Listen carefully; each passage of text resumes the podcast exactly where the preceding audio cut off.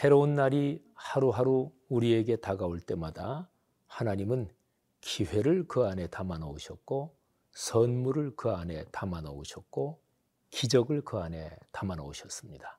오늘 하루 그런 날 되기를 간절히 바랍니다. 오늘 우리가 묵상할 말씀은 로마서 12장 15절부터 21절 로마서 12장의 마지막 부분입니다.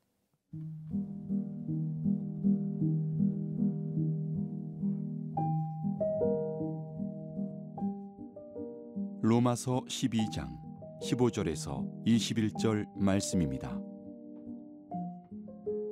즐거워하는 자들과 함께 즐거워하고 우는 자들과 함께 울라. 서로 마음을 같이 하며 높은 데 마음을 두지 말고 도리어 낮은 데 처하며 스스로 지혜 있는 채 하지 말라. 아무에게도 악을 악으로 갚지 말고 모든 사람 앞에서 선한 일을 도모하라.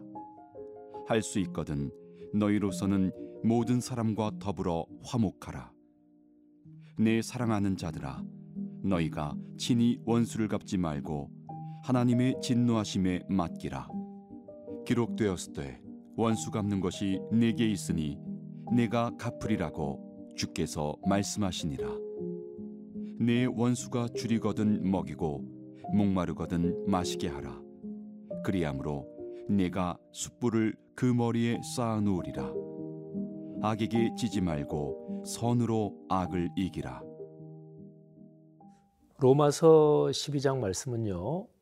어, 9절 정도부터 쭉 보면 교회 공동체의 삶에 대한 말씀이 나오고요.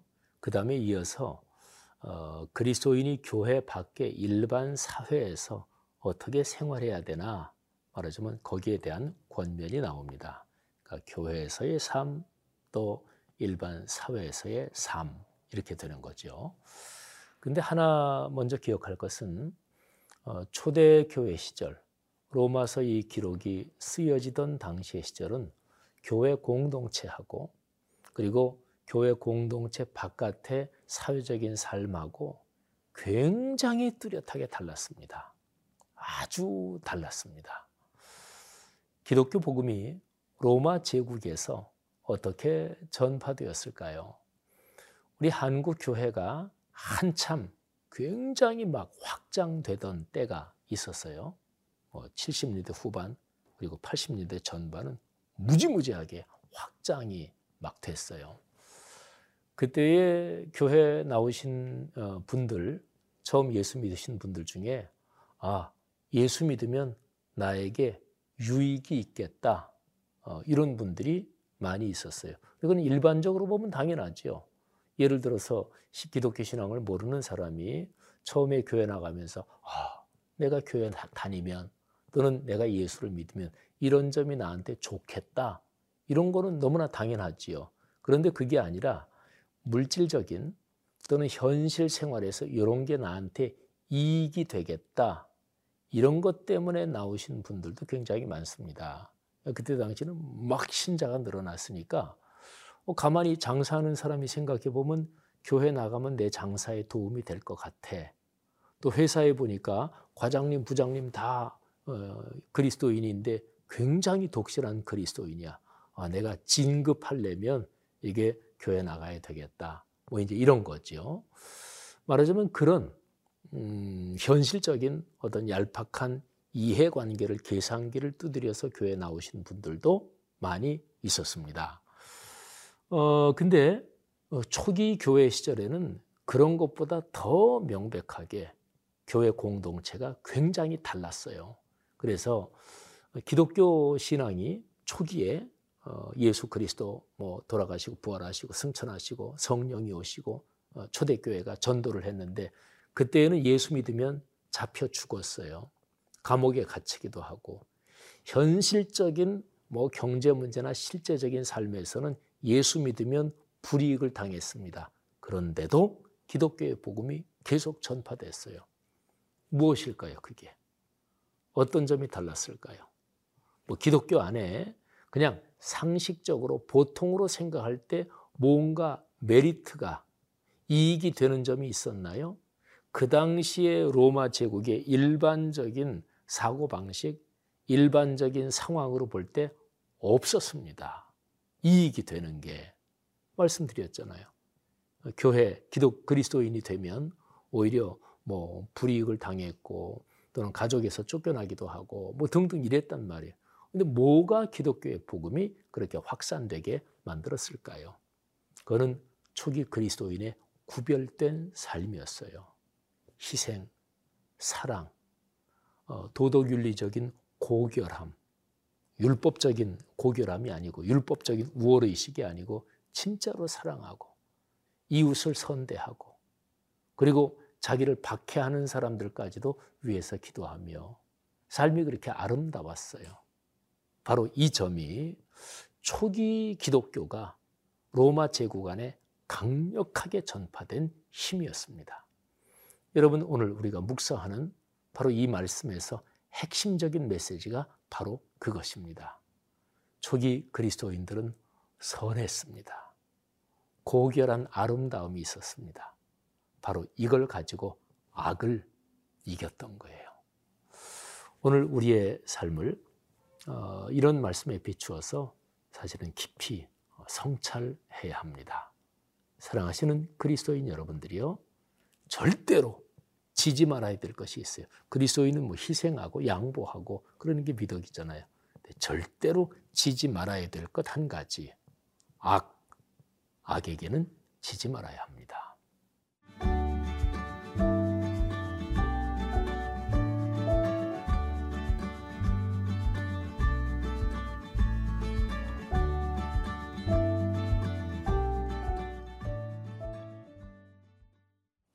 악에게 지지 않을 수 있는 가장 확실한 방법이 있습니다. 그러니까 악한 자들 또는 악한 세력 또는 어떤 악한 구조가 우리를 공격해 올 때 그쪽에서 쓰는 방법들이 있을 거 아니겠어요. 그죠? 악한 자들 또는 악한 어떤 집단 또는 그런 어, 분위기 구조가 우리를 공격해 올 때 그쪽에서 쓰는 방법들이 어떤 것인가요? 거짓말, 어, 또는 뭐 돈이나 이런 걸 가지고 돈의 힘으로 또는 뭐 쾌락을 가지고 유혹하든지 문서를 조작한다든지 음, 아니면 어, 자기들끼리 이렇게 집단적으로 한 패가 돼가지고 위협하고 왕따시킨다든지 뭐 하여튼 그런 방법들이죠. 그러면 어, 저쪽에서 쓰는 방법을 우리도 그런 방법으로 대응을 해야 될까요? 아닙니다. 그러면 집니다. 자, 간단한 질문 하나 드려볼까요? 거짓말을 그리스도인이 더 잘할까요? 아니면 기독교 신앙을 안 가진 그냥 세상적인 사고방식을 가진 사람들이 더 거짓말을 잘할까요? 어, 그리스도인이 잘해요? 아, 요즘은 그렇다고요? 예. 그저 역설적으로 한번 표현해 본 건데, 진짜 그렇다면 참 슬픈 일입니다. 그런데 일반적으로 누가 거짓말을 잘하겠어요? 그리스도인은 아, 하나님의 거룩한 말씀에 거짓말 하지 말아라. 이것은 십계명에 들어있는 말씀이에요. 그리스도인은 거짓말을 하는데 대놓고 계획적으로 조직적으로 아주 독하게 그렇게 하기에는 불리한 삶의 환경을 가지고 있어요. 일주일에 한 번은 적어도 예배 드려야 될 거 아니겠어요. 그러면 교회 예배 딱 드렸는데 내가 좀 거짓말 하다가 예배 딱 드리니까 거짓말 하는 내 그 마음의 태도를 오, 예배 드리니까 훨씬 더 격려를 받는다. 그래요? 그렇지 않잖아요. 거꾸로잖아요. 그뭐 그러니까 그날 예배 설교의 주제가 목사님 설교가 거짓말 하지 말아라 이런 게 아니더라도 주일 예배를 드리면 그 전 주간에 거짓말 좀 하고 살고 또 누구하고 막 수틀려 가지고 독한 마음을 품었는데 거짓말을 더 하고 독하게 거짓말을 계획하고 이러는데 아무래도 제동이 걸릴 거 아니겠어요. 마음이 불편할 거 아니겠습니까? 근데 기독교 신앙을 안 가진 사람들 뭐 일주일이고 한 달이고 독하게 마음 먹고 거짓말하고 뭐 이럴 거 뭐 제동이 걸릴 일이 우리 그리스도인보다는 당연히 없겠지요. 그러니까 거짓말을 누가 더 잘하느냐? 예, 신앙을 안 가진 사람이 훨씬 더 유리합니다. 남을 해치려고 아주 독하고 그리고 정교하게 계획을 짜는 거 역시 마찬가지예요.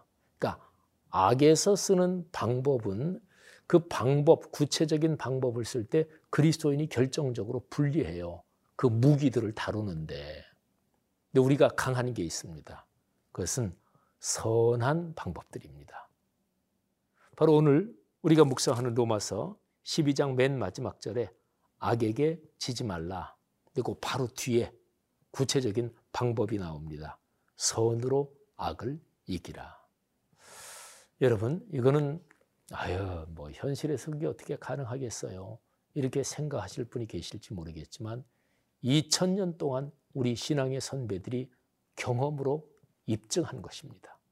아니, 창세 이후로 하나님을 진실하게 믿는 하나님의 사람들이 경험으로 입증한 것입니다. 그 바통을 이어받아서 오늘도 그렇게 사는 수많은 그리스도인 신앙의 선배들이 많이 있습니다. 그런 그리스도인들이 많아요. 여러분 우리도 어, 그렇게 신앙의 선배들이 삶의 여정 걸으셨던 것처럼 또 오늘날 우리 시대에 아, 훌륭한 신앙인들이 그 바통을 이어받아 선으로 악을 이기며 살고 있는 것처럼 우리도 오늘 하루 그렇게 삶의 여정을 걸읍시다.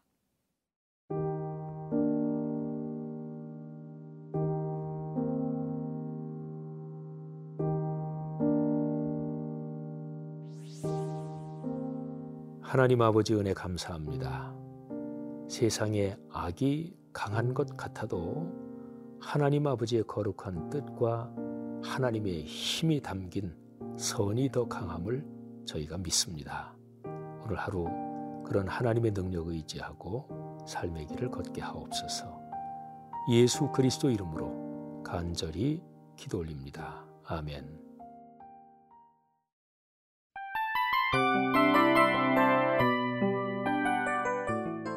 이 프로그램은 청취자 여러분의 소중한 후원으로 제작됩니다.